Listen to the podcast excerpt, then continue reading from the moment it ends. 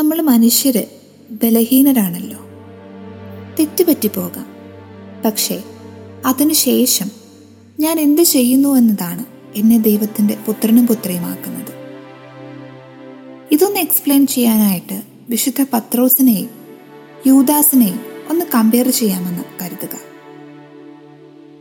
രണ്ടുപേരും മൂന്ന് വർഷക്കാലങ്ങൾ ഈശോയോടൊപ്പം രാവും പകലും ചിലവഴിച്ചവരാ. രണ്ടുപേർക്കും സംഭവിക്കാൻ പോകുന്നത് എന്താണ് എന്ന് ഈശോ മുന്നറിയിപ്പും കൊടുത്തതാണ് പക്ഷേ രണ്ടുപേരും ഈശോയെ വേദനിപ്പിച്ചു. ഒരാൾ ഒറ്റിക്കൊടുത്തപ്പോൾ മറ്റേയാൾ തള്ളിപ്പറഞ്ഞു രണ്ടുപേരും തങ്ങളുടെ തെറ്റ് തിരിച്ചറിയുകയും ചെയ്തു.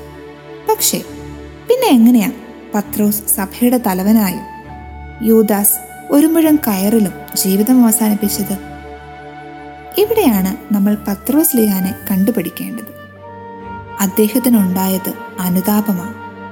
എന്നാൽ യൂദാസിനുണ്ടായതോ ഖേദം അഥവാ റിഗ്രറ്റ് അനുതാപവും ഖേദവും തമ്മിൽ വലിയ വ്യത്യാസമുണ്ട്.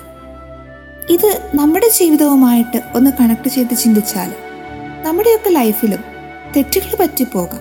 എന്നാൽ അതിനുശേഷം യൂദാസിനെ പോലെ കുറ്റബോധവും പേറി ജീവിതം നശിപ്പിക്കാതെ പത്രോസിനെ പോലെ അനുദപിച്ച് ഈശോയിലേക്ക് മടങ്ങി വരുവാൻ നമുക്ക് സാധിക്കണം.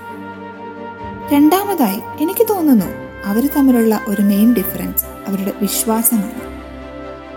തെറ്റ് ചെയ്തിട്ടും പത്രോസ് വിശ്വസിച്ചു എന്റെ ദൈവം എന്നോട് പൊറുക്കും അവൻ എന്നെ വീണ്ടും സ്വീകരിക്കും എന്ന്. എന്നാൽ യൂദാസിന് ആ ഒരു ഫെയ്ത്ത് ഉണ്ടായിരുന്നെന്ന് തോന്നുന്നില്ല. നമ്മുടെയൊക്കെ ജീവിതത്തിലും തെറ്റുപറ്റിപ്പോയാൽ പത്രോസിനെ പോലെ നെഞ്ചുപൊട്ടി കരയുവാനും ദൈവസന്നിധിയിലേക്ക് ഓടിയെത്തി മാപ്പിരക്കാനും നമുക്ക് സാധിക്കണം. നമ്മെ സ്നേഹിക്കുന്ന നമ്മെ കരുതുന്ന നമ്മുടെ മടങ്ങിവരവിന് വേണ്ടി കാത്തിരിക്കുന്ന ദൈവം ഇരു കൈകളും നീട്ടി നമ്മെ സ്വീകരിക്കും. അവൻ നമ്മെ മാറോടണയ്ക്കും